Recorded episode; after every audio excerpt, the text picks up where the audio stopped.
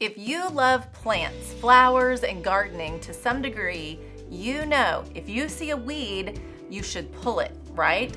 Well, what if I told you Jesus once told a parable or a story about why you should not pull the weeds? It doesn't seem right. If I walk by a big weed in a garden, I want to pull it.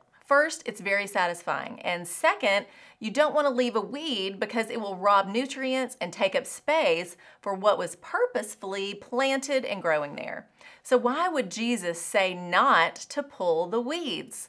In chapter 13 of Matthew, Jesus is sharing stories to a huge crowd by the seashore while standing in a boat. Each story centered around gardening, but revealed deeper truths about the Lord, His Word, and the condition of our soil or our heart, and how we receive or reject His Word. Down in verse 24, Jesus uses one of these stories, the parable of the weeds, to reveal truth about the kingdom of heaven. It goes like this A farmer was planting seeds, good seeds that would yield a healthy crop of wheat. During the night, without the farmer knowing, an enemy came through and sowed weeds among the good seeds.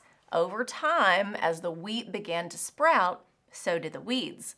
The field workers obviously assumed they should pull the weeds, but the farmer said no. If you pull the weeds, you'll also uproot the good wheat, and all will be lost. Let them grow together. And when harvest time comes, pick and bundle the weeds to be burned, and pick and bundle the wheat for the barn. After the crowd left, Jesus' disciples were scratching their heads, which was not uncommon. They asked Jesus to explain a bit more. Matthew 13, 37 through 43. Jesus answered, The one who sowed the good seed is the Son of Man. The field is the world, and the good seed stands for the people of the kingdom. The weeds are the people of the evil one, and the enemy who sows them is the devil. The harvest is the end of the age, and the harvesters are angels. As the weeds are pulled up and burned in the fire, so it will be at the end of the age. The Son of Man will send out his angels, and they will weed out of his kingdom everything that causes sin and all who do evil. They will throw them into the blazing furnace, where there will be weeping and gnashing of teeth. Then the righteous will shine like the sun in the kingdom of their Father. Whoever has ears, let them hear. Friends, we are living in this field.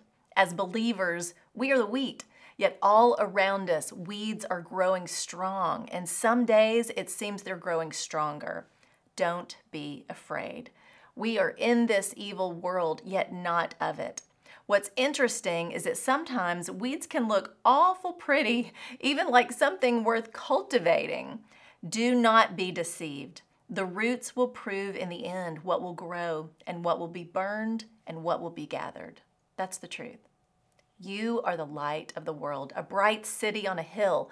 Cultivate and water the truth of God in your heart and grow strong and tall above the weeds being sown around you. One day the harvest will come. I pray your heart is ready. I'm Lori Klein.